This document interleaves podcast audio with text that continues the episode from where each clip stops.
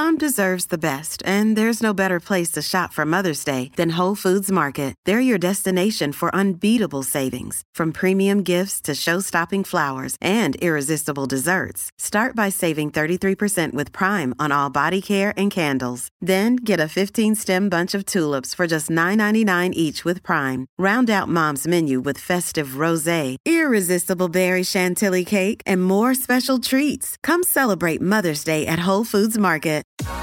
Sip on the go with a Starbucks iced shaken espresso. Our signature roast, shaken with ice, then finished with a splash of milk. Customize it to match your style on the Starbucks app. Make today a good day.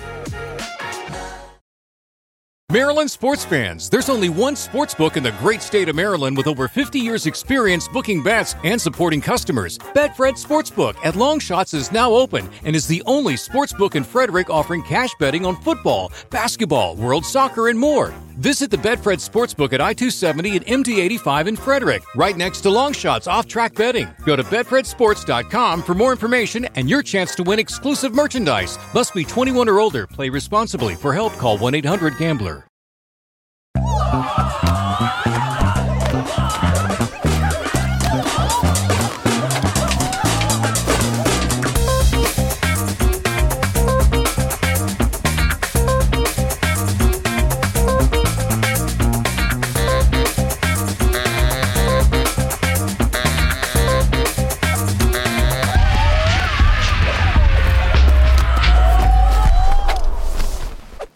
Hello, everybody, and welcome to another episode of Audio Judo. I'm Kyle. And I'm Matthew. Welcome. We are proud members of the Pantheon Podcast Network, your premier source of music podcasts. Uh, we are quickly approaching our hundredth yeah. episode, this being number ninety-four, uh, and we are planning something unique that I will not elaborate about at the moment, just in case we suck and we can't pull it off. If it turns out to be a clip episode, you'll know we failed. We screwed it up. Uh, besides this show, we also have two more shows that we are parents to. Hmm. Uh, there is Audio Judo Does Jazz, which will be starting up season two next year, and there's Throughline, which is a show all about concepts within albums, whether real or imagined. Uh, in addition to all that nonsense we have going on, we also have additional content that is only available to you through our Patreon account. Kyle, how would they go about getting into something like yeah, that? Yeah, so if you just want to support the podcast, our lowest tier is called the Shout It Out Loud tier, and only for only one dollar or a euro or a pound or whatever your local currency is per month, you can help out the podcast quite a bit. Rupee? Uh, a rupee, if you, if you live where they use rupees. You can help out the podcast quite a bit. In exchange for that, we'll give you a shout out at the end of every single episode. The content Matthew was talking about, the first tier that gets that is called the Front Row Seats tier. Uh, for five bucks a month, you can really help us out and keep us uh, buying beer and drinks so that we can keep making the podcast. In exchange for that, you'll get the shout out at the end of every episode. You'll get two day early access to full episodes. Uh, you'll get access to those bonus mini episodes, which we call Judo Chops, and you'll get occasional access to some little uh, little bits and pieces that we had to cut out of episodes or whatever.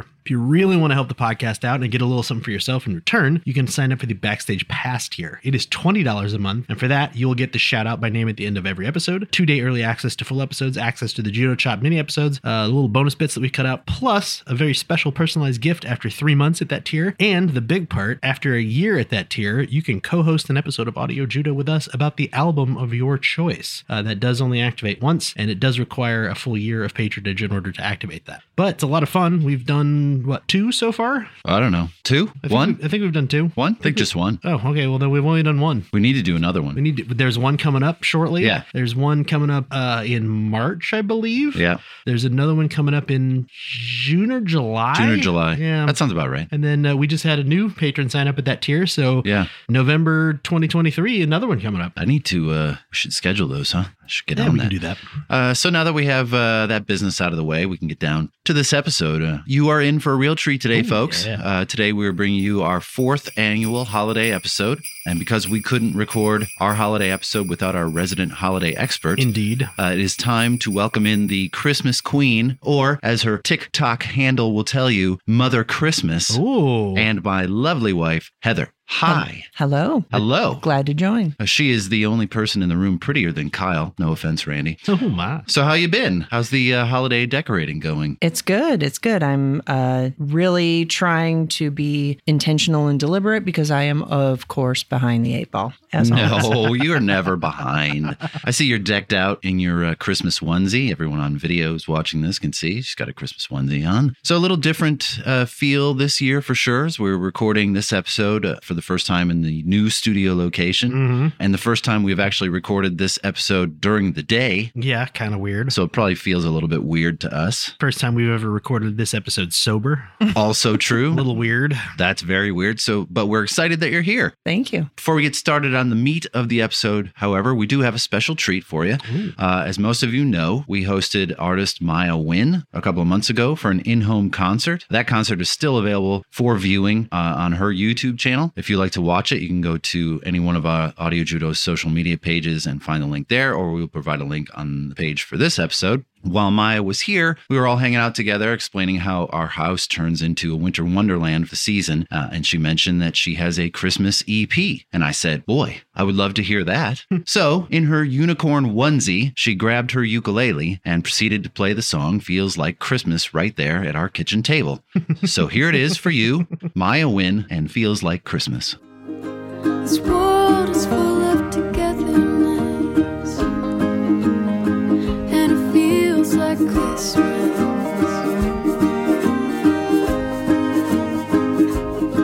So let go of all your sadness, let go of all the pain for a while. Oh, let go of all your brokenness, and let's get together and smile. And it feels like, oh, it feels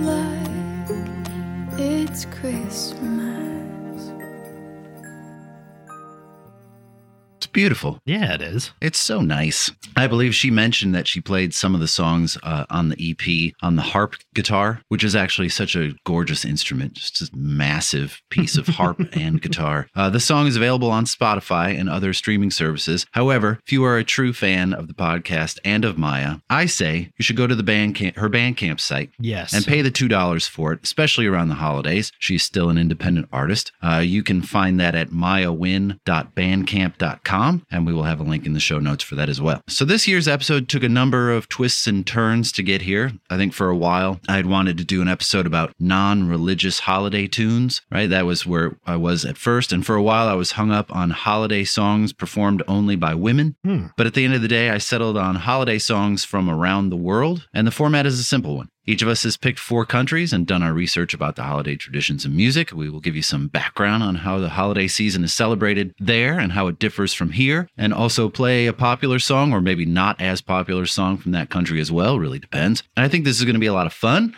educational, because I've seen the countries you guys have picked out, and I'm intrigued about this. Uh, and I think that's how we can flesh it out a little better. I will go first, and then you guys can fight over who goes next, even All right. though we already have the order Fair. decided. Uh Even though the order is clearly written down on a piece of paper. It is written down on a piece of paper. Let me rephrase that. In clearly written down on a piece of paper. So we'll go me, and then Kyle, and then Heather. So Heather, you will end up having the very last say. Ooh, so I think that's important. I like it. So my first country is Portugal. Oh, Portugal. Portugal.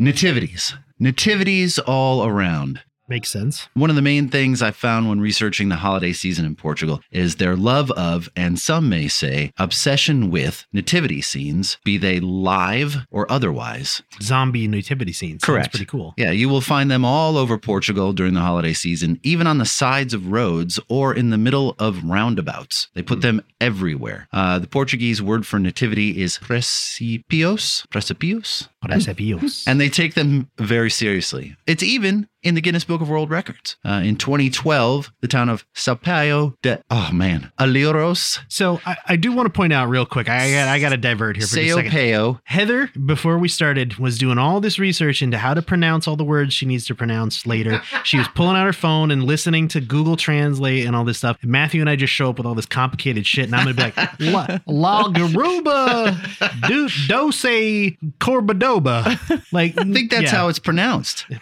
it could be. Right, I think I, it's better that way. Yeah, of course. So, so the town of São Paio de Oleiros, let's go with that, had an entry in the Guinness Book of World Records for hosting the largest moving nativity scene in the world. Ooh. It's massive. Because how, this is... How big was it? It was so big. I don't know. It was hundreds oh, just of people. Really big. Uh, and because this is a primarily a Catholic country, uh, even the private homes take them very seriously. Uh, rather than just jam them on the hall table or stick them in a corner, they gather stones and moss from outside to give them an authentic background. Spiders. Right. I think that's, that's a risk they all are willing to take. But in true Catholic tradition, they don't decorate the house at all until Christmas Eve, including the nativity. And baby Jesus is left out of the manger until Christmas Day. Well, yeah, because he wasn't sense, born yet. Right? Yeah. Right. And he's just got like that diaper on. That sucks. Generally, it seems like they celebrate a lot of Christmas on the twenty-fourth, on Christmas Eve. As opposed to stockings, uh, shoes are left out overnight for baby Jesus to fill with gifts. Not Santa. Baby Jesus fills the shoes with gifts, not Santa. Uh, ironic, we used to do the same thing in my house, but a few weeks earlier. Growing up in a Catholic household as well, with German heritage, we celebrated the Feast of Saint Nicholas on December sixth mm-hmm. by putting our shoes by the door. And in the morning, there were little gifts and candy and such, which is kind of gross. Like, why did my mom put candy in my shoe? Especially your shoes. Yeah. Gross. They're, they're right? Pretty nasty. Especially December sixth, which means it was probably my boots. Ugh. Even Ugh. worse. Ugh. Sweaty boots. And so most families in Portugal will then head to church for the Misa de Gallo. I got that one right. Nice. Or the midnight mass. Uh, one tradition they have is the kissing of the baby Jesus, and everybody lines up to do that during the mass. I hope it's a statue and not just not random baby. Even so, just kissing that statue all the time. So after they get home, uh, COVID. Yeah, right? I was about to say, I wonder how that's changed in the last couple of years. So after they get home, which is usually really late, uh, they find what baby Jesus left for them in their shoes, and he is put into his manger in the ever-present nativity scene. As far as food is concerned, the Christmas dinner is called the consoada and is eaten on the twenty-fourth as well. Uh, the normal option for dinner is the Portuguese national dish called bacalhau, which is a cod, right? Mm. Fish. Most typical pre- preparation is the bacalhau da consada, which isn't the most popular presentation by far. uh, But it's most typical. This one is cabbage, boiled eggs, boiled potatoes, and cod served with a sauce of vinegar, olive oil, and garlic. So no kissing after this, I yeah. don't think. I mean, if you're all eating the same thing. That's true. Yeah. Every, and they love everybody's their... going to stink the same is what Heather's trying to exactly. say. Exactly. Uh, and they uh, they love their pastries as well. Uh, Fatias Dourados is very popular, and I can get on board with this one because it's French toast with a wine sauce. Ooh. That sounds delightful. Nummy. Yeah. Also very popular is the bolo rei, which is a king cake, popular in France, filled with dried fruits and nuts. It's just another take on the crowd pleaser that is the holiday fruitcake. Mm. Mm. And not surprising, the drink of choice around this time of year, or any time of year, is a variation on port. Always port. I'm a big fan of the tawny ports. Uh, okay, so we're moving on to music now. Huh. So while Silent Night is the most popular Christmas song in Portugal and generally the entire world over. I would believe that, yes. Uh, there is a rich history of traditional holiday music dating back to the earliest parts of the twentieth century. But the story would be incomplete without the inclusion of Fernando Lopes Graça, who many believe to be one of the greatest composers of Portuguese descent during this period. Not only was he an extremely accomplished composer, but he was also an activist against the fascist regime that held power in Portugal in the forties and fifties in that mm. region of the world. For that reason, his music career was often derailed as he kept getting kicked out of the country and tossed into prison, so he wasn't able to write quite as much. So on Christmas Eve nineteen fifty, he premiered his Cantatas do Natal, or Christmas songs, which consisted of thirty-four ballads and carols. Uh, half of them were based in Iberian folklore and also the Trás-os-Montes region of Portugal. That means behind the mountains in Portuguese, and it is ex- unique for its extreme location and culture. They have like this ghost culture, and I don't mean like specters, Ooh. But nobody really has a handle on what their culture is unless you live there. Oh, it's, okay. It's a very secretive, like the whole area is like steeped in these secret societies and stuff, and they don't really share any of it. So getting any music out of there is uh, a yeoman's effort. That is more scary to me than ghosts. Yeah, like what? A creepy secret society. That's how horror movies start. Right? Always. But like, uh, what was the Swedish one where the oh, Midsummer? Yeah. So you're gonna end up in some weird place, and they're gonna you know chop you up no, and I'm eat just, you. I'm just here to I'm learn about your music. Ooh. Ooh, yeah, serpent in the rainbow. Oh. Oh, no thanks. Uh, so, uh, in between nineteen thirty-four and nineteen fifty-eight, he also wrote seven other concert programs for the Christmas season, with the last being Presente de Natal para as Crianças, or A Christmas Gift for Children. Uh, unfortunately. Unfortunately, recordings of his music have been lost to time, but I found an updated version of one of his songs called Natal das Crianças, which sounds like this. Natal, Natal das Crianças, Natal na noite de luz. Natal da estrela guia, Natal do menino Jesus. Blim blom, blim blom, blim blom, bate o sino da matriz. Papai e mamãe rezando para o mundo ser feliz. Blim blom, blim blom. So, uh Uh, that's it for Portugal. Kyle, what you got? Where, where well, were we at? I got to ask you a quick yeah. question. Why did you pick Portugal? Uh, I picked two countries at random and two that I had a connection with, whether real or imagined. Oh, okay, cool. Oh, so this one was one of the random interesting picks. All right. Did you put them in a hat and pull them out? Or no, I kind of... Did you throw I, a dart at them? No, I took a map and I opened it, like opened it and went... Got, got real drunk, spun around, pointed your finger at yeah. it. Did the thing with the globe. Cool. Well, that's fun. Yeah. Spin the globe. Right? Yeah. And then your finger gets stuck under the part that holds the globe. Ow, god damn it. That's how, that's how it always happens to me. Yeah.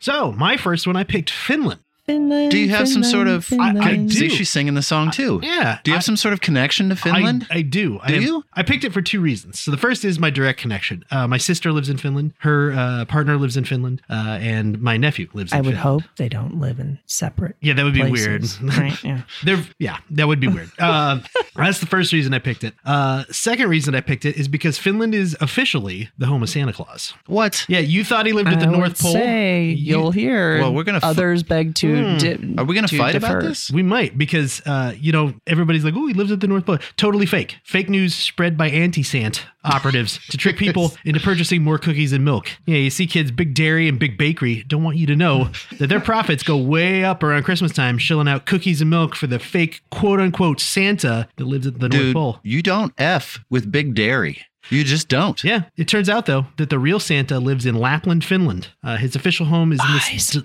delightful-looking town called uh, Rovaniemi, uh, where he has a house and a place to keep his reindeer. Uh, instead of cookies, he probably prefers a nice cup of glöggi, oh. which is a type of mulled wine. You can even write him letters at his official address, which is Santa Claus, care of Santa Claus's main post office, nine six nine three zero, Napapiiri, Finland. Uh, Napapiiri is actually a little suburb of uh, of uh, uh, Rova- Rovaniemi. Rovaniemi. Uh, and it has a beautiful little... There's like a little kind of theme park where you can go and you can see Santa's reindeer and you can meet Santa and Missus Santa Claus. sold out and Santa I was sold gonna out. Say, so is this just some dude in Finland that's like, hey, I really want to get in on this racket? It, I mean, it could be. It sounds like the real Santa. To I'm me. Making some serious it is, coin. It is also uh, Rovan. God, I can never pronounce Rovaniemi. Rovaniemi, thank you. Uh, sits the town sits right on the Arctic Circle, and they have this really cool downtown area where there's all these pillars with like a bar that goes between them that is the Arctic Circle. so you can walk underneath it. And so when you were in Finland uh, a couple I, of months ago, did you go? I did not go there. Oh. It is way far north from Helsinki, and it's not easy to get there. It's got to be so, just a, like a, through a couple fjords. Yeah, you know. Bang, bang, boom, you're there. You got to save stuff for the next trip, Matthew. Oh, you always right. got to save stuff for that. So anyways, uh, the Finns generally celebrate on Christmas Eve, which uh, turns out to be a very uh, widespread thing I had no idea yeah. about. Uh, that's when Santa comes and brings their presents. Uh, many people attend midnight mass as well. Uh, Christmas isn't just a single day in Finland, though. Uh, it starts on Christmas Eve and lasts all the way until Saint Newt's Day on January thirteenth. Um, there's an old Finnish adage which says, "Good Thomas brought Christmas with him, and evil Nuuti took it away." Evil Nuuti? Evil Nuuti. N U U T T I. Nuuti. It's too many U's and too many T's, but what do I know? Nuuti. Uh, and apparently, Apparently, uh, under like ancient Finnish law, uh, there was a Christmas peace every year, which lasted for twenty days. And it began on December twenty-first, uh, the day of uh, Thomas, and ended on January thirteenth, the day of Newt. So no wars? Uh, if the, you were at war with somebody, you were supposed to put it on hold. Man, those yeah. couple days leading back up to Saint Newt's Day must have been really stressful. Right?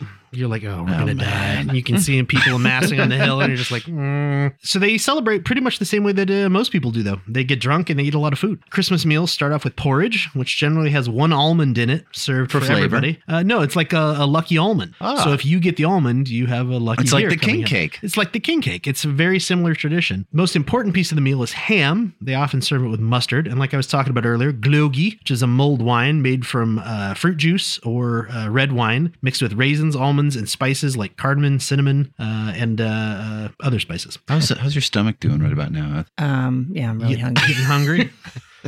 For dessert, plum jelly and gingerbread cookies with plum jam. Chocolate has also become super important there. Is the national fruit the plum? Huh? Is the national fruit the plum? I don't know, to be honest with you.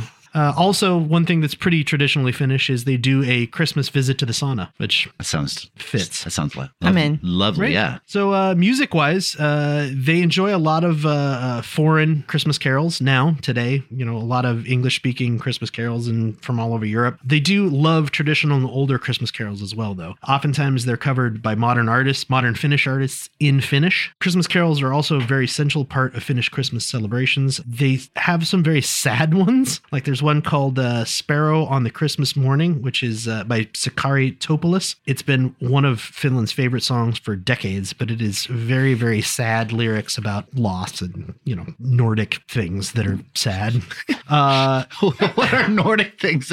I don't I don't know. It, Nordic things it, it that are sad. Like ships going down. Yeah, or, you know. Oh, just, yeah, that sucks. Just there's that general sort of a, a dread feeling in the Nordic winters. That's because you don't see the sun for exactly months at a time. One of the uh, uh, the ship went down. So go on. Um, weirdly, some of the foreign songs that they love the most: uh, "Last Christmas" by Wham. Uh, uh, yeah. "Happy Xmas War Is Over" by John, John Lennon, Lennon and Yoko yeah. Ono. And Heather hates that song. Mariah Carey's song. "All I Want for oh, Christmas Is You." Oh God! I know, our perennial favorite. To think, I respected the Finnish yeah. right up until that moment. Uh, there is a, a lovely Finnish singer named Suvi Teresniska. Yeah, right. Good luck with that. Suvi Teresniska. Okay. That's not bad. The song is called Mumo. Uh, here's a little clip of it. Mies kuoli, lapset lähti aikanaan. Maailmalle kukin vuorollaan. Kun joulun aikaan hanki peittää maan. Lapsen lapset muistaa mummoaan.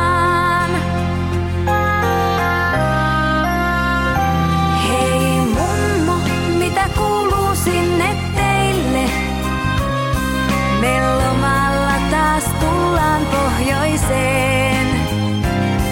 Ja mummo kohta pukki saapuu meille. Se tulee sieltä tänne poroineen.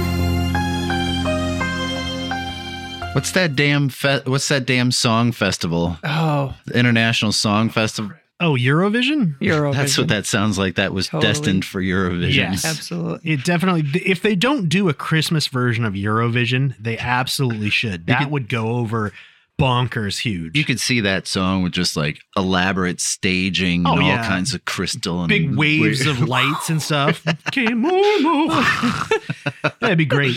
But uh, yeah, that's uh, that's Christmas in Finland. It seems like it would be a lot of fun. Very delicious looking foods. You going to do your line? And I'm finished with Finland now. Thanks, Randy. All right. So we move across the globe to Mexico. Ooh. So when looking at the four countries that I chose for this episode, I determined if I wasn't already entrenched in the traditions of the United States from childhood and got the opportunity to pick which country I would come from just solely based on their Christmas celebrations, I would definitely choose Mexico, in spite of the fact that most of these celebrations are religious based. Hmm. So it's a party, like for a long period. period of time. I like parties. Yeah. Uh, fiestas. I like to party. The Christmas celebrations in Mes- Mexico last over a month and are rich with tradition. The season starts on December twelfth with Dia de la Virgen de Guadalupe, or Day of the Virgin of Guadalupe. On this day, Catholics from all over Mexico go to the Basilica of Guadalupe to visit a special image of the Virgin Mary. They celebrate with parades, fireworks, and music. And one of the most common treats that are eaten on this day are buñuelos, which are a crispy fried fritter um, that is sprinkled with sugar or slathered in syrup. To me, they, they look like kind of the consistency of a beignet, okay, but almost in more of a donut hole shape. So they're just like little round balls, nice crispy outside. Mm-hmm. So they mm. looked really good. And again, I'm my stomach is growling. Disney, I'm very hungry. Disney World not carry anything like this? Uh, Brandy? I'm sure they have to. Oh, what? Um, next comes Las Posadas, which translates to the inn or lodging. Uh, this celebration starts on December sixteenth and lasts through December twenty-fourth. During this time, there are many reenactments throughout Mexico done based on the story of Mary and Joseph. Joseph mm-hmm. seeking shelter in the manger. Yeah. Um, so children go from house to house during this time, singing the traditional La Posada song called Canto para pedir Posada, like these children here in this clip.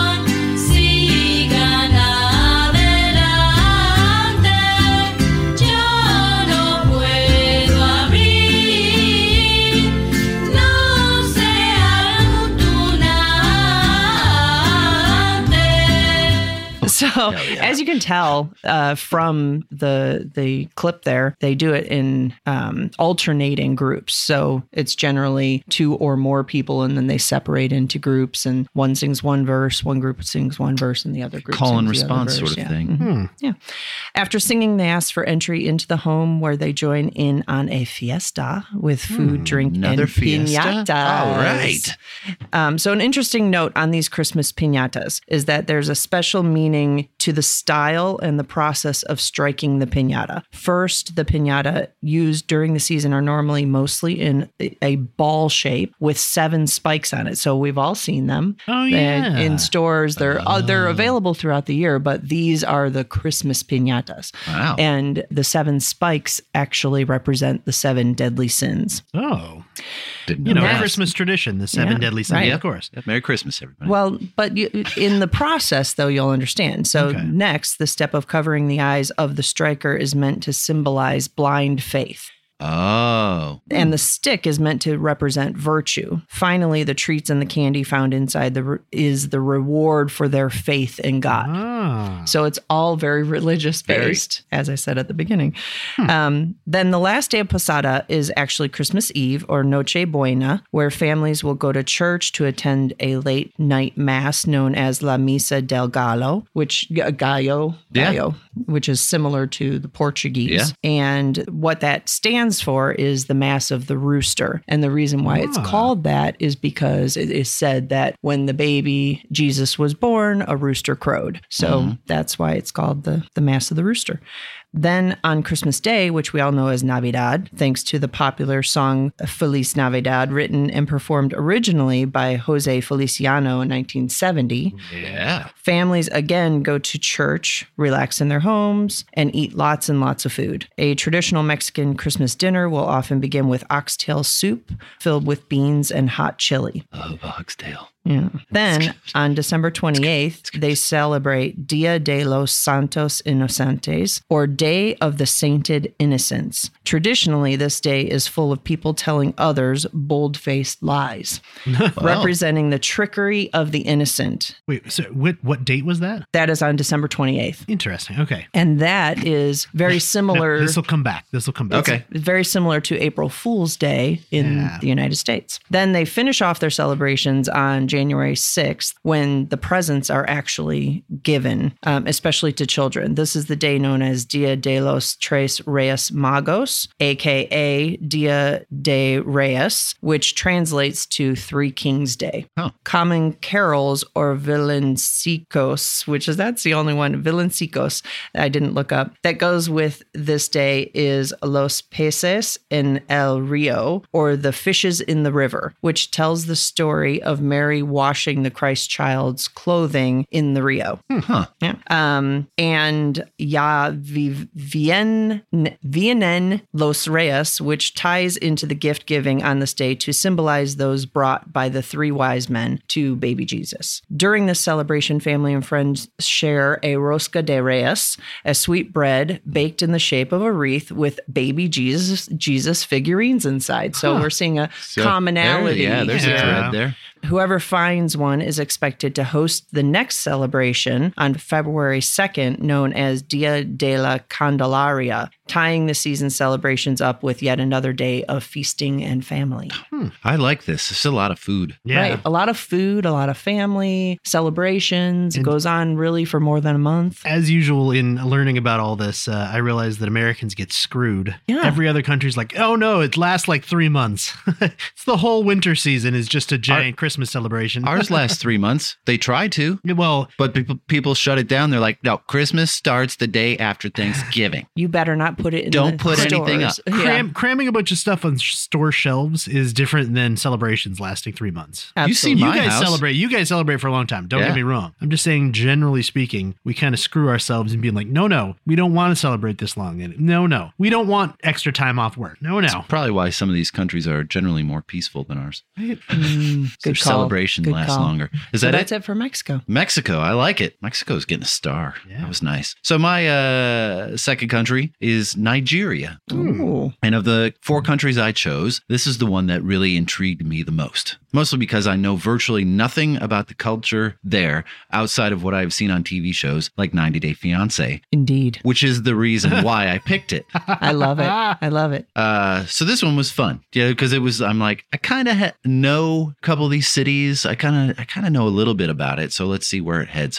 Nigeria used to be a colony of Great Britain, as was most of Africa. Uh, it is the most ethnically diverse country in Africa, hosting over two hundred different cultural groups that speak over four hundred different dialects. Whoa. sixty percent of the population are Christian, while the remaining forty percent are either Muslim or more traditionalist religions actually native to that region. Muslims dominate the northern parts of the country while the Christians populate the south. During Christmas time, children expect a new cloth from their parents called the Christmas cloth. The new Christmas cloth is what the children, and sometimes the parents who still practice that tradition, will wear on Christmas Day. Children usually then spend the bulk of the day going door to door in their neighborhood, kind of like Halloween, where they usually are given small gifts of money from all of the uh, the neighbors. And the kids will u- then utilize, they'll use that money to buy fireworks, or bangers as they call them, to be used in the evening, that night. They all just blow off fireworks. That sounds like a party right there.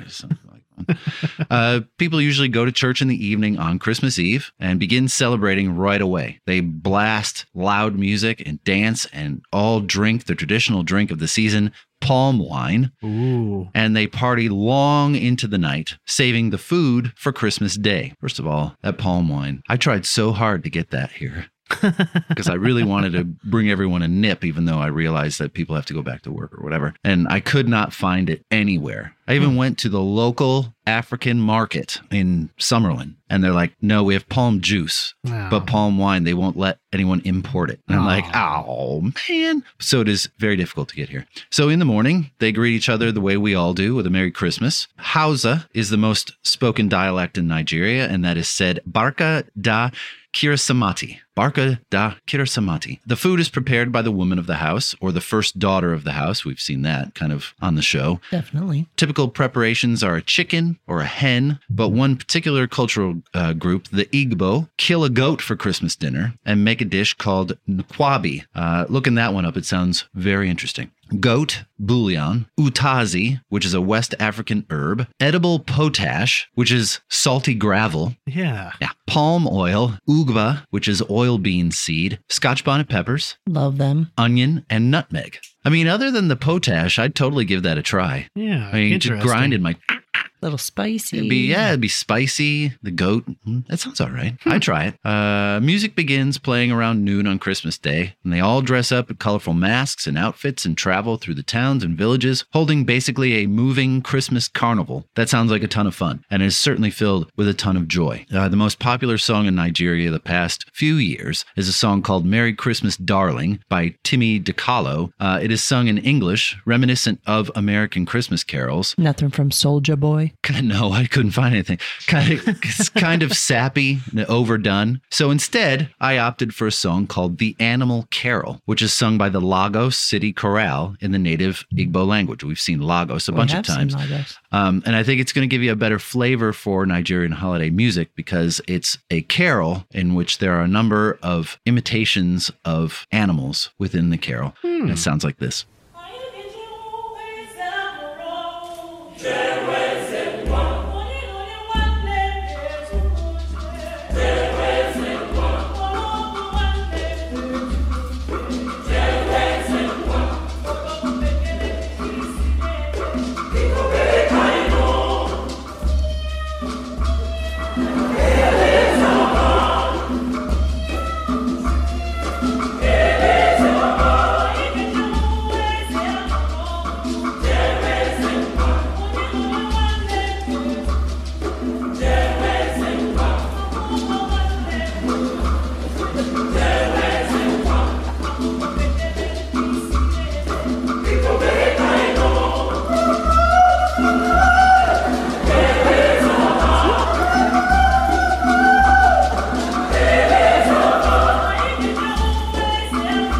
So that's what I have for Nigeria. Oh, that's great. It was totally I, fun. I, I got to be honest, when you were talking about that, I'm like, oh, this is going to be something really serious. I love that you can hear people laughing. Like, it's supposed to be fun. Yeah. That's oh, that's was, awesome. because it, It's it, a YouTube video, so you, you can check it out. And it's hilarious because they come out there and there's like one that's doing like a peacock strut across the stage and stuff. It's, it's really cute. And the whole crowd is just cracking up and totally into it. So yeah, that's it's awesome. A lot of fun. So that's it for Nigeria. Kyle. All right. Uh, I picked Germany for my second pick. Uh, yeah.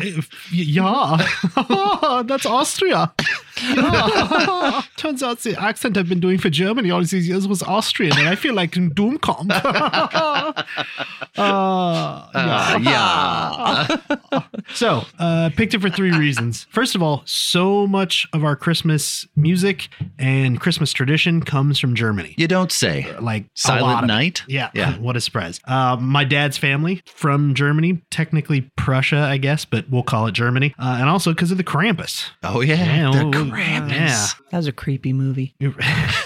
It's a creepy character. Uh, but basically, uh, Germany celebrates through the whole month of December. Surprise, surprise. It starts with Christmas markets uh, that get set up at the end of November. Then in early December is Krampusnacht, uh, which falls on the night before the Feast of Saint Nicholas, December fifth and sixth, respectively. Then Christmas Eve, Christmas Day, and Boxing Day are all celebrated. Uh, then on New Year's and Three Kings Day in early January. So they do a lot of celebrating throughout that time. A lot of the traditions that we think of around Christmas time uh, came from Germany, like we said. The Christmas tree, advent calendars, Christmas baubles, or baubles, tinsel, mulled wine, Christmas angels. The list goes on and on and on. Uh, for food, uh, there's Stollen, which is a uh, fruit bread. Surprise, surprise. Liebekuchen, which is honey cake, uh, potato salad. Oh, yeah. It's a big deal uh, for Germans on Christmas. German potato salad. Yeah. Sausages. How, I, how German. I had potato salad every year on Christmas Day. German yeah. potato salad. Right? Uh, and apparently they also u- uh, usually eat duck or goose or rabbit on Christmas Eve and Christmas Day. And Christmas goose. Yeah. Uh, for drinks, mulled wine is really common. There's also uh,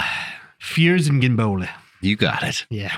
It translates as fire tongs punch. What is this? It will absolutely jingle your bells if you aren't careful with it. Uh, the recipe for fire few, what? Fire tongs, like tongs, tongs like fire okay. tongs. What is it? Uh, so you can find the actual recipe online. It's a little difficult to make. Uh, it has red wine, rum, orange, lemon, cinnamon, clove, and ginger in it. Delicious. I, I've had it once many years ago, and it is very good. The trick is you soak up all the rum with a sugar loaf, and it's it's hard to describe what that is. It's almost like an angel food cake kind of thing, but okay. it's much more like a sponge dense. Cake. Yeah. And then you put that on the tongs on top of the bowl of drink and light it on fire. Yes. And it burns and melts all the sugar down into the drink. And you have to keep adding rum to it to keep it burning. Oh, uh, yeah. This sounds fantastic. It is very good. I enjoyed it a lot. I had a friend make it for, for us ten or twelve years ago now. Maybe but, I should do a TikTok video of that. Ooh, there yes, you go. Yes, please do. If you, I, there's got to be a German store somewhere in Vegas. Yeah, right? right? Yeah. The, the sugar loaf is the real piece that's hard to find because you can make them. I found a few recipes online. They seem a little difficult to make and get right, but they sell them. It looks like a cone basically uh, of like angel food cake stuff. There is a German bakery on Eastern, just right by the two fifteen. I'll bet you money they make mm-hmm. them. Mm-hmm. But yeah, it, it was delicious and it's uh, uh, very alcoholic. I also got to talk a little bit about Krampus really quick, too. So in case you don't know, Krampus is one of my favorite holiday things uh, because it's a great balance to Santa Claus, in my opinion. Uh, the Krampus is a horned creature that helps Santa by scaring children who have been slightly bad, by beating children with birch rods who've been very bad, and kidnapping the absolute worst children. I love that idea that it's like, well, Santa rewards good children and Krampus comes and beats you if you're bad. So uh, I was excited about that. Mark. I love beating children. Uh, we got pulling that clip. We just took yeah. presents away. I mean, geez, yeah, right? we, we went down the wrong path. Randy, right? Write that down. We're we're pulling that clip. I love beating children. uh, so on the fifth of December, both Santa and Krampus visit children uh, throughout Germany and a bunch of other Alpine countries where Krampus exists. And like I said, Santa rewards good kids and Krampus doles out punishment. Europeans have actually been exchanging greeting cards featuring Krampus since the nineteenth century. He probably came from before that time, but uh, a, a kind of a, an amalgam of a bunch of different Alpine area traditions. Sometimes he's introduced with the Gruß von Krampus or the Krampus greeting. And the cards that I was talking about, they usually have humorous rhymes and poems written on them. Krampus is often featured looming menacing, menacingly over children. A lot of times he'll have a wicker basket on his back with kids in it that he's kidnapping. uh, he's also shown having one human foot and one cloven hoof in a lot of them. That's a very mm. common trope. And on some of the cards, uh, he has uh, some very weird sexual overtones where he's uh, pursuing very buxom women. So that's very German. So the horn- horny children beater. Literally. The horny children beater, yes. Yeah. Great tradition, right? Right? A fantastic holiday tradition. So musically, Germany uh, gave us a whole bunch of uh, Christmas carols that we know. Uh, Silent Night, like you mentioned, O Tannenbaum, Come All Ye Shepherds, Come All Ye Faithful, uh, along with the root musical ideas for much more of our Christmas music. Mm-hmm. Uh, there's also some that haven't really made it out of Germany, at least as far as I can tell. Uh, one very popular song is called Kling Glocken, uh, Ring Little Bell. Uh, here's a clip from Helen Fisher singing that song.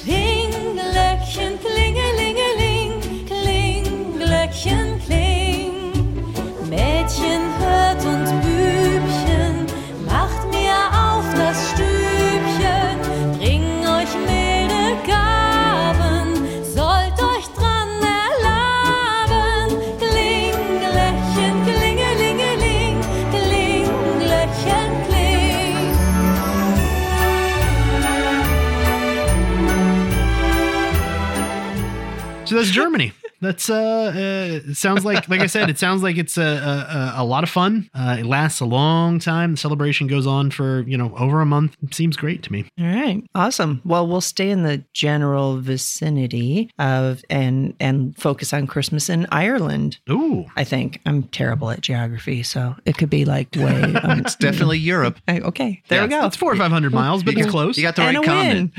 Um, so Christmas in Ireland, similar to Mexico, is all about friends and family coming together. But the biggest difference is many of the gatherings are held, as you would expect in Ireland, in the pub. Ah, makes sense. Ah. Yes. In most towns and villages and cities, the pubs are the center of everything, making for a convenient and comfortable place for everyone to meet up. I'm down. The season starts with putting up the Christmas tree on December eighth, because according to Christian tradition, the Immaculate Conception occurred on this date. Along with the tree, holly is often used to decorate homes. Holly actually has a very rich history for the Irish people that is woven into Irish mythology.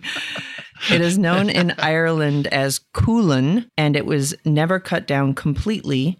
So they wouldn't cut down the entire holly bush, but instead uh, sprigs were often brought into homes. Holly is believed by the Irish people to protect from evil spirits, as an angel was said to stand on each spike of the holly leaf. And also the scent was said to get rid of jealousy and open the heart. Oh. Yeah. During the entire almost month-long celebration, it is uncommon for them to have snow, with the exception of some areas in Northern Ireland. So if you're visiting there for the holidays, don't expect to have a white Christmas, just like those of us living here in Las Vegas.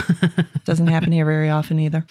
Um, later in the month, the country effectively shuts down for the week between Christmas Eve and New Year's Day, as you were saying, like, we just don't do these things. Surprise! Here. Go back to work. Oh. Um, although the celebrations really go all the way through to January sixth, which is a common theme as we get through these, yeah. these countries. On Christmas Eve, everyone returns from home wherever they are to begin their holidays. So if they're traveling abroad, or in, if they work in a different area from their hometown, they actually all travel back to their hometowns uh, to uh, kind of gather. On this day, Irish families illuminate a window of their homes with a candle lit by either the youngest child of the family or the mother. This custom sim- symbol that the homeowner would be welcome to allowing Mary and Joseph into their home, unlike the innkeeper in Bethlehem, right. who that turned them away. Yeah, what a jerk. Right.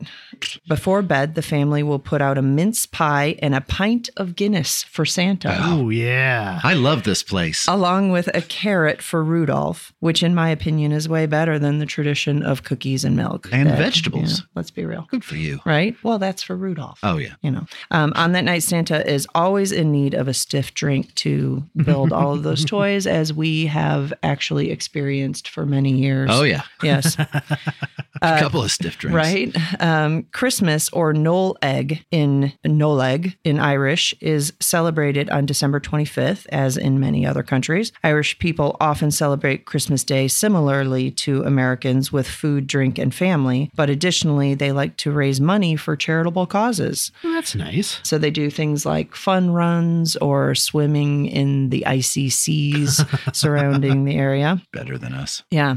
Uh, many towns also hold tractor parades with a variety of fully decorated farm machinery. Hay Dra- rides. Yeah. Hay yeah. rides. Yeah. Well, I mean, like combines and, and all, all of the farm equipment. They deck them out huh. in lights, and, and the local farmers actually bring them through the, the town That's to uh, to just celebrate uh, the holidays. Uh, many dishes served during dinner are familiar to us, such as turkey, cranberry sauce, and mince pie, although I don't know that I've ever had mince pie, even though it is a thing here in the United States. Hmm. But other dishes, such as spiced beef, are unique to specific regions. They also serve a round cake that is full of caraway seeds, which doesn't sound great to me, because that's like the one thing in rye bread that I'm not fond of. So I'm not sure about that. Um, We've taken the thing you hate the most and put it in something delicious. And and, and like a, a, a whole bag of it. Of it. Right. A whole bag of it. um, and then many desserts, such as Christmas pudding with brandy poured over it. Ooh. sherry trifle and Yule logs. Layer of meat. Layer of ladyfingers. Thank you, Rachel. Um, and then, uh, as you can tell, uh, true to form here in Ireland, uh, many of these items are graced with the addition of alcohol. Mm. The most popular modern Christmas songs in Ireland include Christmas in Killarney mm. by Redman, Weldon, and Kavanagh. She was playing that one the other night, too. Yeah, that yeah. one's awesome.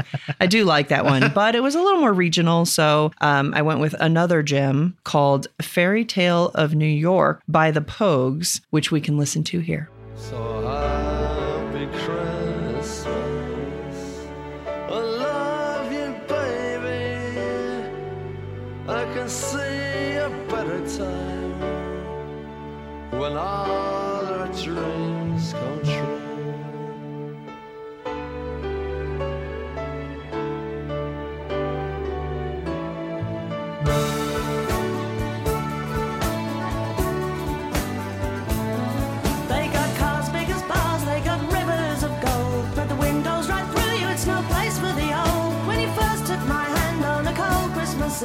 You promised me Broadway was waiting for me. You were handsome. You were pretty queen of New York City. When, when the band finished playing, they held out for more. Sinatra was swinging, all the junk they were singing. We kissed on the corner, then danced through the night. The boys of the N Y P D choir were singing, "Go away, babe," and the bells were ringing out for Christmas Day.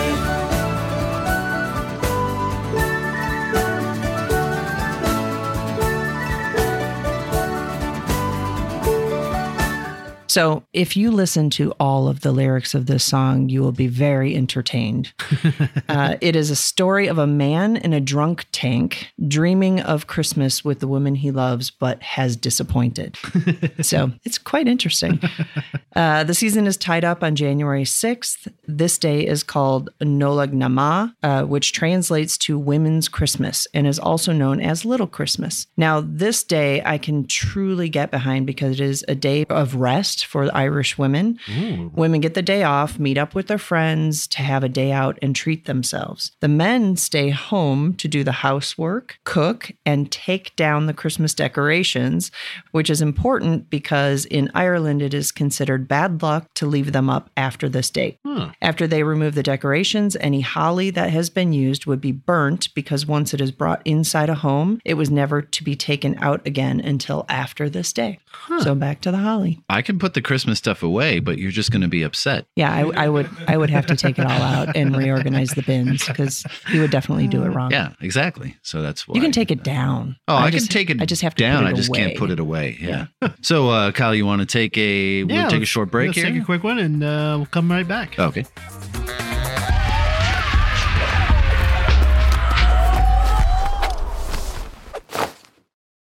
Start your year at Whole Foods Market, where it's Jumpstart January from the fourth through seventeenth. Stock up and save with some of the best deals of the year on supplements and organics to give your routine a fresh boost.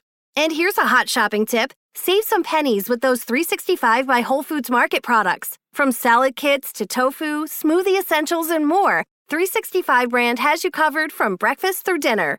Jumpstart your January now at Whole Foods Market. Maryland sports fans, there's only one sportsbook in the great state of Maryland with over fifty years experience booking bets and supporting customers. Betfred Sportsbook at Long Shots is now open and is the only sportsbook in Frederick offering cash betting on football, basketball, world soccer, and more. Visit the Betfred Sportsbook at I two seventy and M D eighty-five in Frederick, right next to Long Shots off-track betting. Go to Betfred Sports dot com for more information and your chance to win exclusive merchandise. Must be twenty-one or older. Play responsibly. For help, call one eight hundred gambler.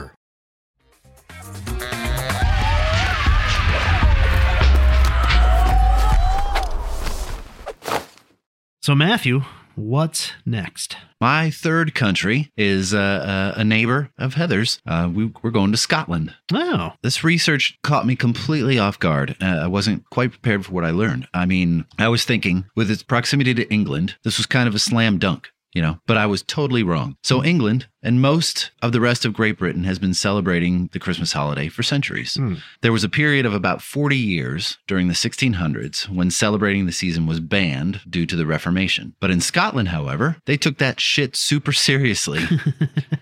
The Scots discouraged festivities well into the twentieth century. Really? It wasn't until nineteen fifty-eight when Scotland recognized Christmas as a national holiday. What? nineteen fifty-eight? fifty-eight. And it wasn't until nineteen seventy-four that Boxing Day, the day after Christmas, was recognized as an official day off for employees. So that's super crazy. I was two years old and Scotland was still kind of in its infancy celebrating the Christmas holiday. That's bizarre. Yeah. You never, you, it's right next Bo- to England. Both of my parents were born before Scotland officially celebrated Christmas. Yeah. Huh. Nuts, right? Interesting.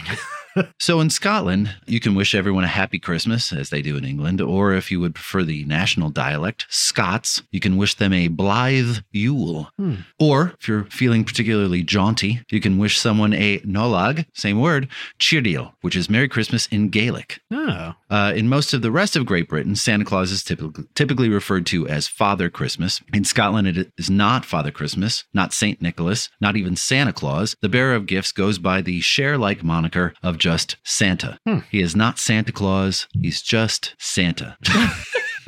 Food-wise, it's kind of interesting. You can expect to find a Scotch broth, which is a delicious soup with vegetables. You know, find that everywhere. You can get a kakaliki, which is another soup. This one made with chicken and leeks. Kakaliki. Ah. Uh, and maybe you want to get down on some clootie dumpling. This is Scotland's answer to Christmas pudding, and it is loaded with raisins, cinnamon, spices, and apples. And then the whole thing is boiled in a cloth. Huh. The word for cloth in Scots, cloot.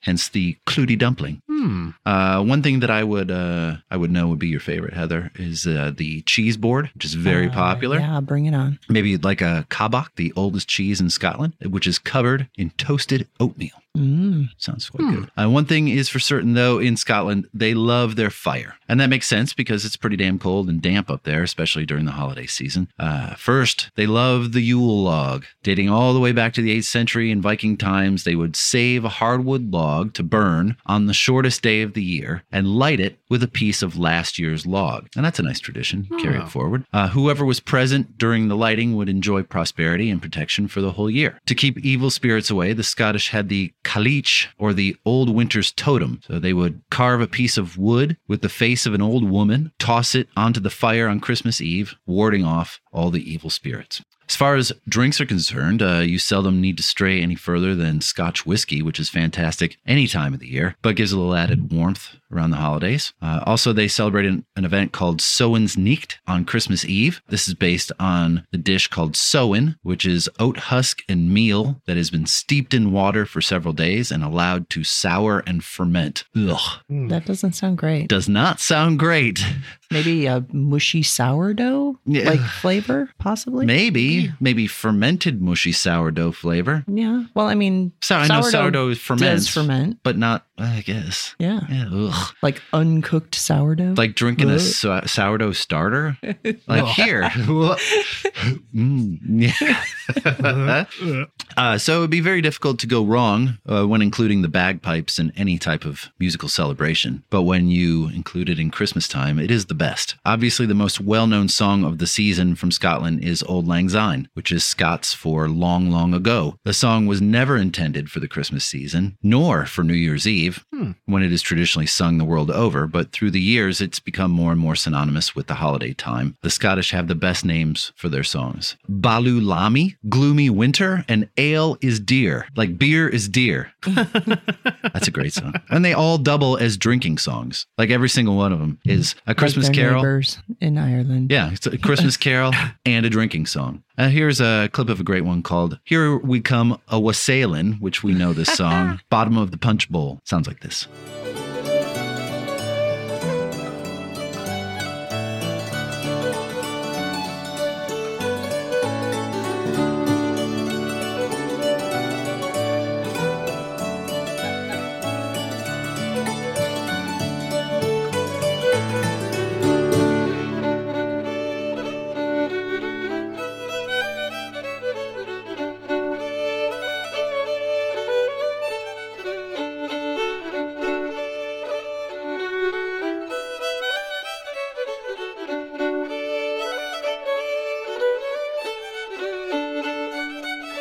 So that's it for Scotland. Uh, Kyle, what do you got? Spain. Pick Spain for the next one. España? España. It's beautiful. Uh, it's beautiful there in the winter on the coast of the Mediterranean. It's nice and warm. Kind of unusual for Christmas weather, but we're kind of used to it here in Vegas. Also, how can I say no to a country that uh, part of their Christmas tradition is to make ornaments that are pooping and have a log that also poops? We'll get back to that in a second. Like the poop emoji or like... Nope. Nope. We'll come back to it. Okay. So uh, they celebrate from around the twenty-second of December through the Epiphany on January sixth. Uh, the twenty-eighth of December, just like Mexico, uh, is Dia de los Santos Inocentes, which is basically the Spanish version of April Fool's Day. Like you said, um, wow. It sounds like they celebrate it in Mexico too. Mm-hmm. So on the twenty-second of December every year, there's also a thing called the El Gordo, the Fat Lottery.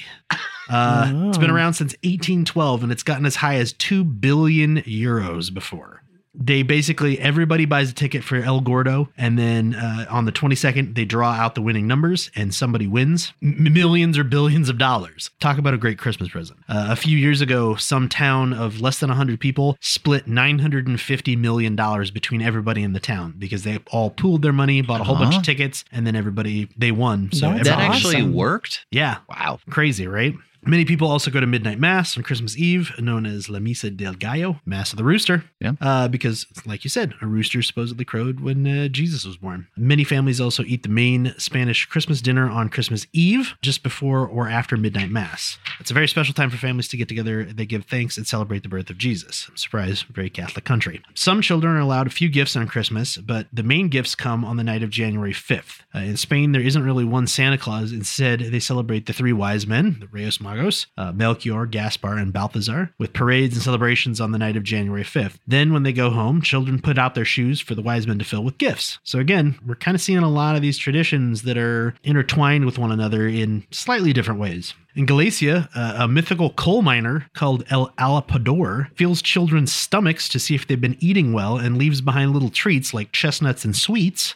It's a little weird, not at all terrifying. Uh, the Basques totally normal. also have uh, their own more rugged version of Santa, uh, the mythical giant Olentzero. Uh, he wears peasant's clothing, he smokes a pipe, and brings gifts for children on Christmas Eve in return for food and alcohol. So, two of my favorite traditions that they have, kind of, they're more Catalonian, which is a region of Spain, but uh, one of them is uh, every year they make these ceramic ornaments of famous people from the news throughout the year with their pants down and they're pooping. So okay. like a so few years ago, specifically newscasters. Yeah. Well, not, not just newscasters, anybody famous that was in the news anybody. for the year. Oh, got So it. Okay. For example, a few years ago, uh, they made some of uh, Trump pooping. Uh, before that, there were some Obama pooping ones. Uh, so basically whoever took a shit basically in yeah. that year. It was, it's yeah. a, it's a, A weird tradition that they do, and they're they're so funny looking. There's websites that are dedicated to showing all of them that they can collect. They're great. There's also the Christmas log, the Cagatillo in Catalonia, which literally translates as pooping log. It's basically a wooden log dressed up with a face and legs. They cover it in a blanket and they put a Catalan hat on it called a barantina. Children throughout the month of December, they get it late November, early December, and children feed it small pieces of bread or nuts uh, or an orange peel pieces every evening in the lead up to Christmas. And then on Christmas Eve or Christmas Day, depending upon the family tradition, they sing the Cagatillo song. They whack the log with a stick and ask the log to poop out turon, which is a type of sweet nougat uh, and other treats. Once the song is finished, they take the blanket off to discover that there are a whole bunch of hidden sweets underneath it. So obviously I had to pick the Cagatillo song. Uh, this version of it is taken from uh, Anthony Bourdain's No Reservations Holiday Special from two thousand eleven, and it features Nora Jones singing. Oh, Here singing the pooping song. Cagatillo. Cagatoro, te vayas do peñón, non cago arengades que são más asaladas. Cagatoro, que são mais bons. Cagatio, cagatoro, se não donaré um copo de bastão.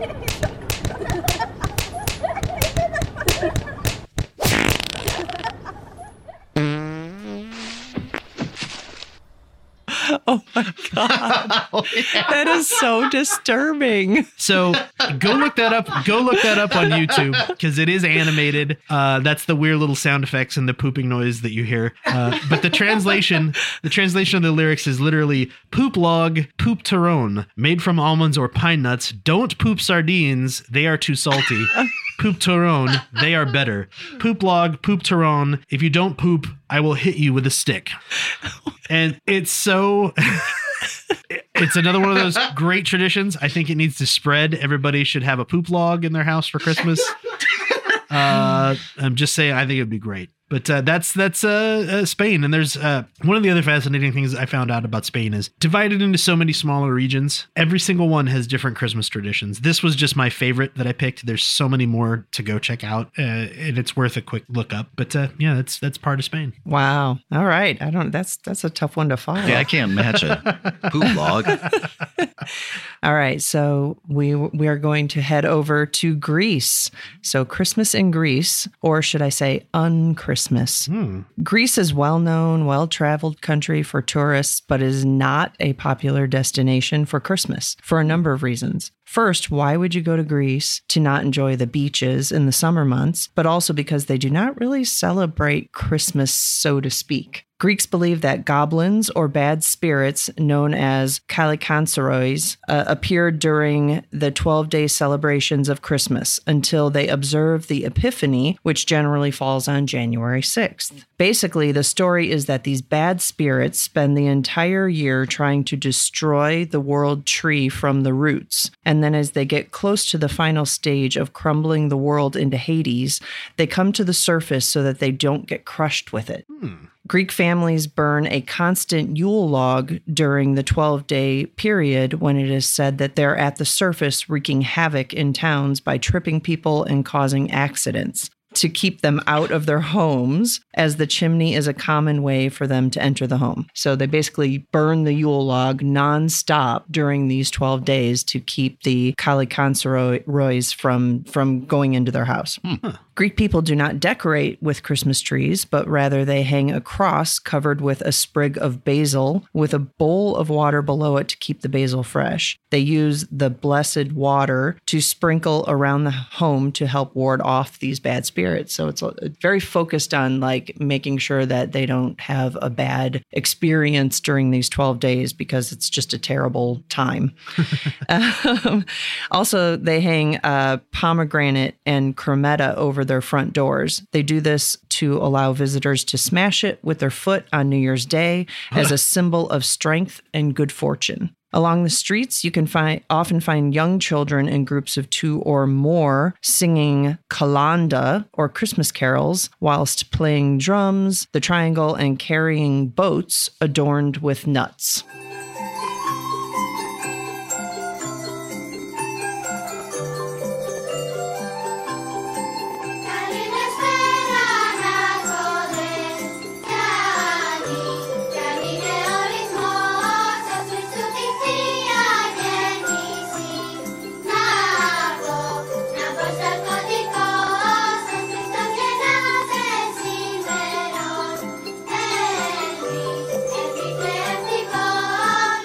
So as you can see, that song is um, very grating and would make me go absolutely insane listening fun. to I mean, it is fun, just, but it just goes on and on and on with that same repetitive. I know. I heard versing. It last night. Yeah. Just all day out in the street. Right. You're just like, oh, shut up. Shut up. talk, about, talk about an earworm. Yeah. That one definitely would have that. uh, the traditional Greek Christmas food mainly consists of roast lamb or pork served with a spinach and cheese pie and Chrysostomos. Chrysostomos. It is a very difficult w- uh, word, uh, which is a sweet bread decorated with a cross sign and flowers on the top. For dessert, they bake a lot of sweet phyllo pastry dishes like baklava, mm-hmm. katefi, three puntes, three three three punles, three punles. Um, and then uh, Melomacrona, Carona, Melomacrona cookies and Corambiandes, Corambiandes, or butter and powdered sugar cookies are a huge part of Christmas for all Greeks. Christmas Day is a day of family and feasting with relaxation. Santa is not common in Greece. Instead, there is Saint Basil, or Agios Vasiles in Greek. Saint Basil was a medieval bishop from Caesarea who protected his community. On Christmas Day, it is not a time when gifts are exchanged. They are traditionally exchanged on New Year's Eve. On January sixth, or the Epiphany, when the sun starts moving again, it is said that the Kaliakansteroi must return underground to continue their sawing, realizing that the world tree healed itself in their absence, and they must start their annual process over again. That's got to be frustrating. Yes. Also, on this day, the Greek Orthodox Church performs the Great Blessings of the Waters. This is performed by a priest. The tradition is that that the priest throws a cross into the sea and men and boys dive into the icy sea to try to retrieve the cross. The person who finds and returns the cross to the priest is then blessed by the priest for an entire year. Finally, the priest releases a white dove as a symbol of the Holy Spirit. Mm. So diving into the Aegean. Yeah. yeah. You know, in the middle of winter but, when it's nice and warm. Yeah. So like I said, not. That sounds terrible. Not super Christmassy in the sense that we know Christmas. No. And it and it sounds like a really terrible time to be in Greece. Like with those little goblins. It doesn't sound t- great. Trying to attack you. Yeah, right. Um, you know, so that's all I have. Okay. For my last one, uh, I decided I wanted to use some in inside information. So I chose the country of Russia, where my daughter-in-law, mostly, mostly my daughter-in-law, right? They're engaged. They've been engaged for a while. Might as well be. Uh, Paulina, she's from Russia. Uh, she is the fiancée of the host of the Audio Judo spin-off Throughline that you can find on Pantheon or any other podcast source. Hmm. She, she, she spent many years of her life. I don't know exactly the ages, but do you know? When she was in Russia, Russia yeah, from ten months until she was uh, just starting, about to start tenth grade. Okay, so quite a while. Yeah. In and around Moscow. So what better source could I possibly uh, find? The first thing uh, we had to figure out is that Christmas is not celebrated on the traditional Christmas day. It is actually celebrated on the seventh of January. You know, there's, I've heard a lot mm. of sixth and eighths. Yeah. seventh of January. This is because the Russian Orthodox Church still goes by the Julian calendar, not the Gregorian calendar, like the West. So everything is thirteen days behind. And it's not even the most important holiday. New Year's is way more important than Christmas and is celebrated on January first, obvi. Hmm. Uh, one of the best things that she and I talked about was that Santa's place is taken in Russia by Ded Moroz, or Grandpa Frost, or Father Frost, depending on who you talk to. On New Year's Eve, he places gifts under the New Year tree, as opposed to the Christmas tree. It's called the New Year tree. Uh, he is accompanied by Snegoruchka. I hope I said that right. She's going to be so pissed.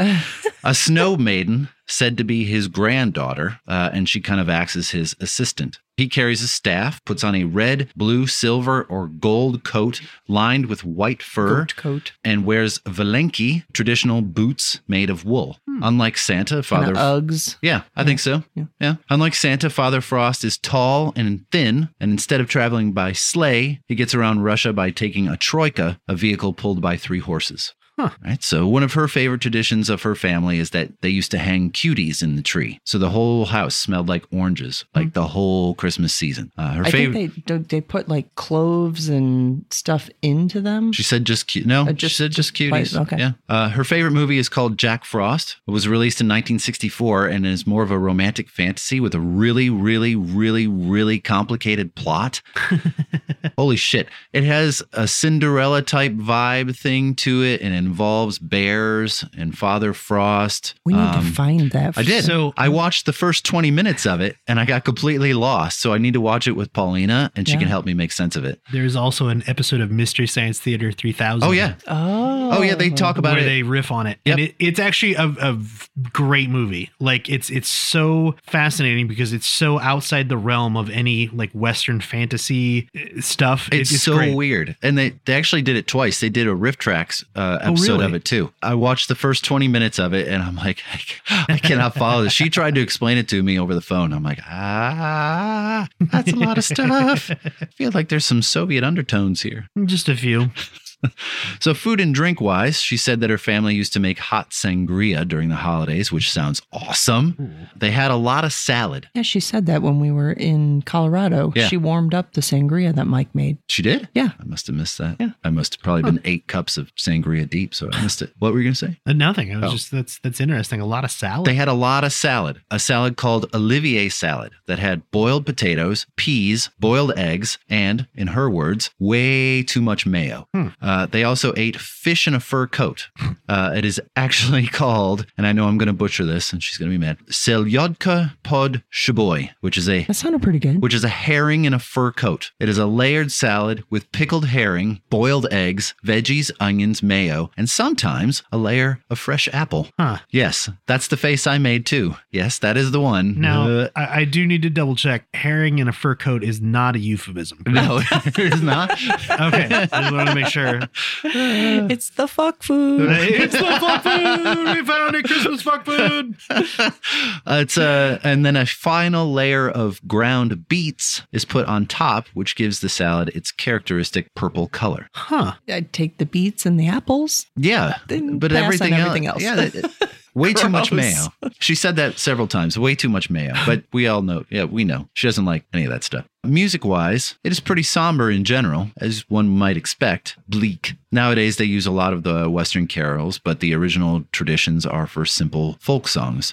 She recommended a couple from a romance movie that she liked, and I watched it, and it was just too Western. But I picked one. Most popular song in Russia during the holidays is called The Forest Raised a Christmas Tree, and this is what it sounds like.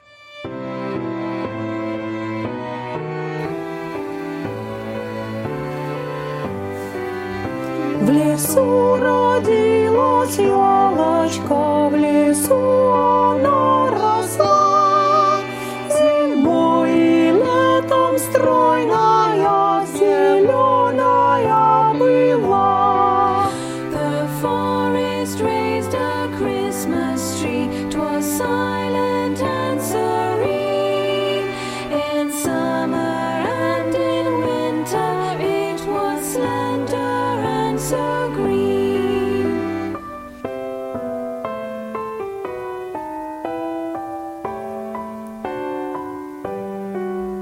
Метель ей пела песенку, спи, елочка, бай-бай. Мороз снежком укутывал, смотри, не замерзай. So uh, that's Russia. Hmm. Thank you so much, Paulina, for helping me out. We'll see you at Christmas time. Yay. Kyle? So I took a quick jump to the entire other side of the planet from where we've been talking about, Japan. It's always been a place I would love to visit. I've always been fascinated with their history and their adoption of all these Western ideas and cultures after World War Two, plus Kentucky Fried Chicken. How can you go wrong with that? That saved me. Kentucky Sa- Fried Chicken. It saved you when you were in Japan? It saved me after a night of debauchery. Debauchery. Debauchery. Debauchery. Debauchery. Debauchery. Debauchery. Debauchery.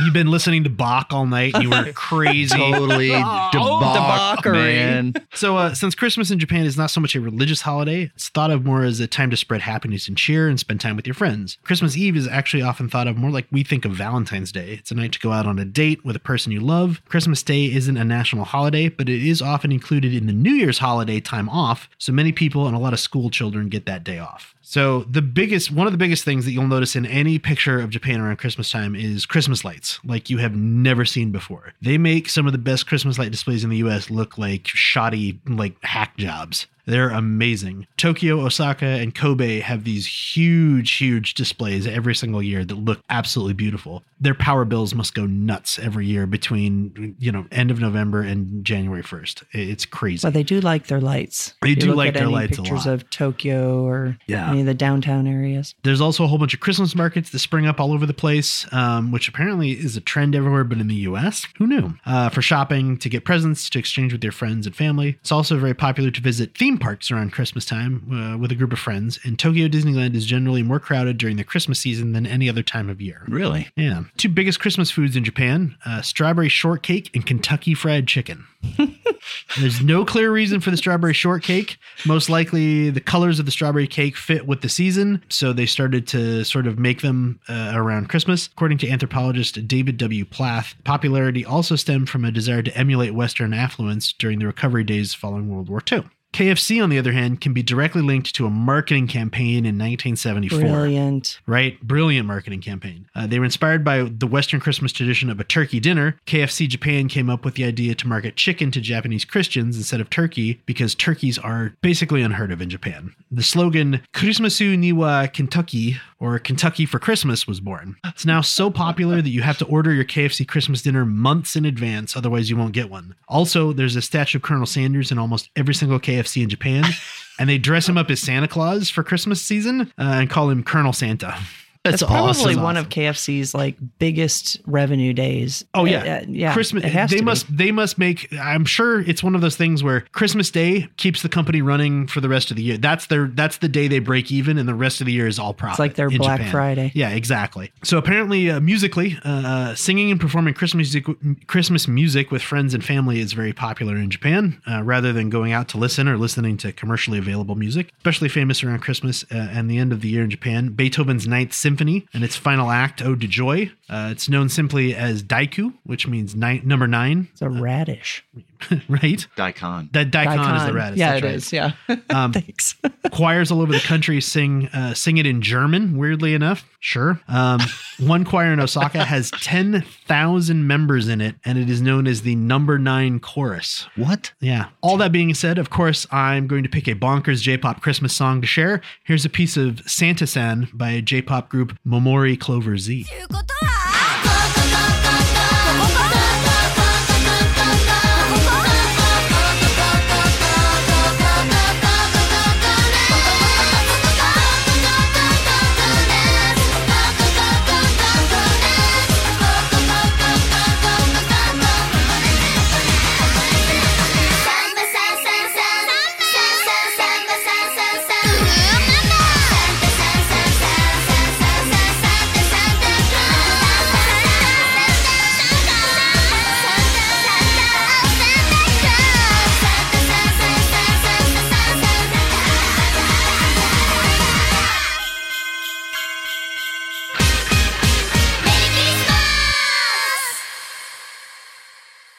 So interesting side notes, Momori Clover Z in twenty fifteen released a collaboration single with KISS titled Yume no Yukio ni Saitamani or Saitamina. Uh, it was the first time KISS ever released a collaboration C D with another artist. What? And it's not that great. But well, I mean, the uh, uh, music video for it is, is fascinating because it is an anime KISS uh, singing with an anime version of this band. And then they become their real selves in the end of the video. It's, it's They'll great. Do anything They'll look it up, for a paycheck. Right. But that's uh, Uh, Christmas in Japan. All right. I liked it. I was a little jealous that you chose Japan. I, you know, yeah. I, I honestly, I if you would have wanted it, I would have gladly let you take it. It's all right. There's so uh, many countries. Right? Yeah. So we're going to come close to home with Christmas in Canada. Ooh. So A? Can, A? Yeah, A? Christmas Sorry, in Canada, Canadians. A. Canadians celebrate Christmas in much the same way as it is in other Western countries. Uh, the three main days of celebration are Christmas Eve, Christmas Day, and Boxing Day. So again, like all of these other countries, month-long, week-long, yeah, we get, whatever. We get three days. Like three days. That's, that's it. That's all they do. Um, Christmas parades do start, though, in November, and they are popular with Santa Claus parades being a highlight. Hmm. Uh, they start November and spill over into December. Canadians are especially proud to say that their country is the home of Santa Claus. Oh, so what? The Finns and the Canadians might be thrown this, down. This, could, oh, start, damn. this yeah. could start an international incident. It, it could. It could. Mm-hmm. Right. Uh, light festivals are also popular during the holidays. Uh, when it comes to Canadian Christmas music, we are fortunate to have many Canadian artists interwoven into our holidays, such as Sarah McLachlan, one of my favorites, Michael Bublé. Bublé. uh, Celine Dion, Tyler Shaw, Justin Bieber, and Diana Krall, and, and, and many others. As well, there are some memorable quirky songs like Grandma Got Ran Over by the Rain by a Reindeer by the Rovers and Honky the Christmas Goose, as sung by Toronto Maple Leafs legend Johnny Bauer. What? Yeah, huh. I thought you'd find that interesting. But the Canadian Christmas carol that stands out for most Canadians due to its heritage and the roots in their past and folklore is the Huron Carol. And here is a little sample of it sung by the Canadian vocal group, the Tenors.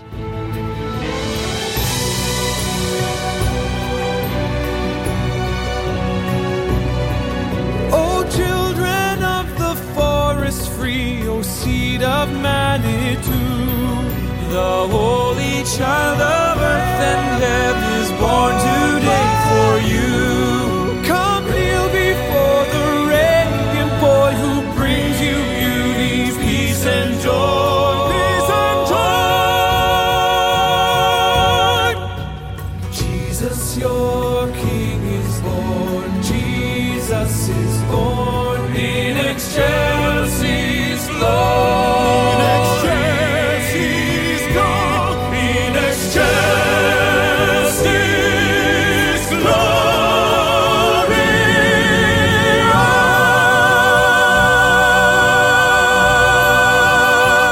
So this song is attributed to the Canadian martyr, Saint John de Brebeuf. It is considered Canada's oldest Christmas song, written around sixteen forty-two. Wow, the original wow. title was Je- Je- Jesus Ahatonia, or Jesus is Born, with its English lyrics written in nineteen twenty-six by Jesse Edgar Middleton. Mm. With Canada being so vast, I thought it better to break down some of the traditions by province, as there are some very interesting celebrations that occur in different regions. Snik Tuk, or sorry, Sink Tuk, is a festival started by the Inuit people, celebrated in some provinces, especially those in the north. The celebration consists of dancing and gift exchanging. Nova Scotia is known all over the world for its fir and pine Christmas trees. Annually, they send their biggest and best fir to Boston because of the assistance that they were given by the city in an incident called the Halifax explosion. Also in Nova Scotia, many people take part in an activity called belsnickling, where they dress up in disguise in funny Santa costumes and go from home to home until one of the homeowners is able to guess who they are. At each home, they are served Christmas cake or cookies, but unfortunately in some areas, this has been canceled due to people using this tradition as a way to beg.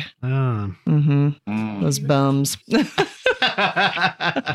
Let me in for cookies and cake. In Newfoundland, they have a tradition called mummering or jannying. It is where people dress up in costumes, knock on doors, so not specifically Santa, but in costumes, knock on doors, and in a disguised voice say, "Are there any mummers in the night?" That the, sounds kind of creepy. Yeah, that sounds it, like yeah. the making of a horror movie too. Right? The owner of the home lets them in to sing and dance with cake and drink. Then the mummerer, the mummerers head to the next house to do the same. If the owner could not identify who the mummerer was, they join them on their path from home to home. Ugh. Huh. Yeah. So that's when you shut off all your lights and like, I'm not home. Yeah. Don't I knock feel on like my I wanna, door. I feel like we can write a horror movie based on this. The it, mummering. Right? Are there we should look it up. In the northern Canadian provinces, some plan a taffy pole, the patron saint of single women. Hmm. This party is thrown in hopes that the single women in attendance can meet eligible single men. So it's like at the taffy pole? Speed dating in a taffy pole. I don't know if they're actually making taffy. Do they, do they or... pair everybody up so it's like one man and one woman pulling taffy with one another? Maybe. Whoa, yeah. Hey, yeah. Hey. That's, that is a euphemism.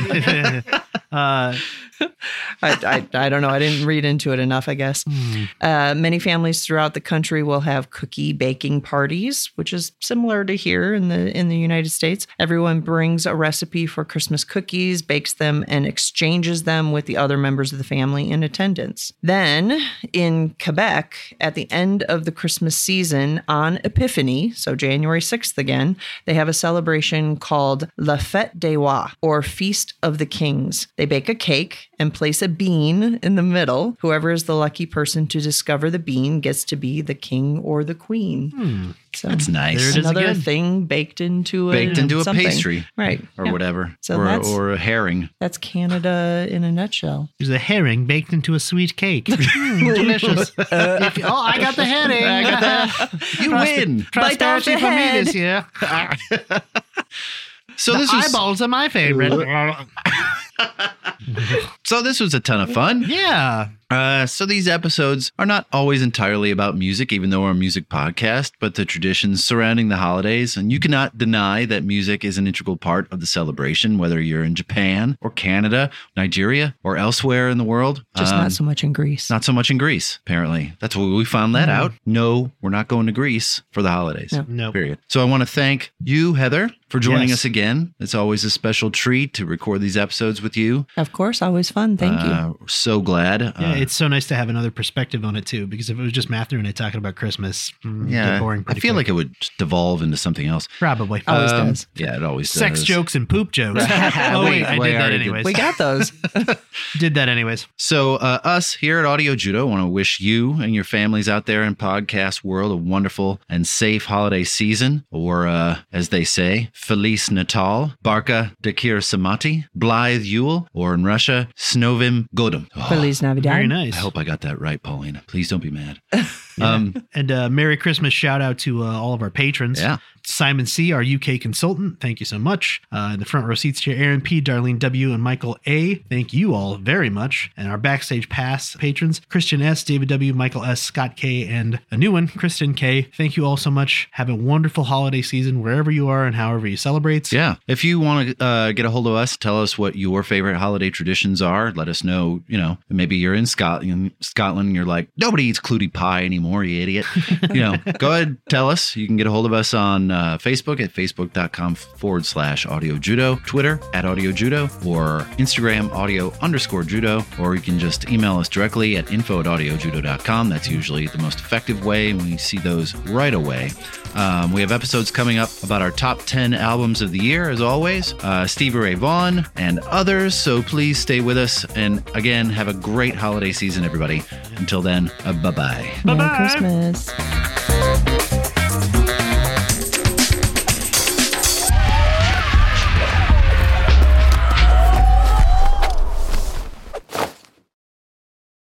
Maryland sports fans, there's only one sports book in the great state of Maryland with over fifty years experience booking bets and supporting customers. Betfred Sportsbook at Longshots is now open and is the only sportsbook in Frederick offering cash betting on football, basketball, world soccer, and more. Visit the Betfred Sportsbook at I two seventy and M D eighty-five in Frederick, right next to Longshots off-track betting. Go to Betfred Sports dot com for more information and your chance to win exclusive merchandise. Must be twenty-one or older. Play responsibly. For help, call one eight hundred gambler.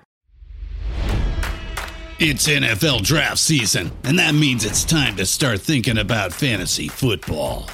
Fantasy Points dot com features industry-leading experts and prognosticators using proprietary hand-charted data to help you score more fantasy points. Fantasy Points dot com is the place to go for whatever kind of fantasy football you play. Whether you play fantasy football, daily fantasy sports, or do a little bit of everything, Fantasy Points has the meticulously researched content to guide you to victory. And why wait for the fall? Fantasy Points also covers the new spring football league, the U F L. Join the guru, John Hansen, Scott Barrett, Joe Dolan, and other massive names in the fantasy football universe with an exclusive offer. Use code Pantheon for fifteen percent off any Fantasy Points package, including the all-in package, with access to every article, tool, and data nugget that Fantasy Points has to offer. That's Fantasy Points dot com and code Pantheon for fifteen percent off at Fantasy Points. Fantasy Points dot com. Code Pantheon. Score more fantasy points.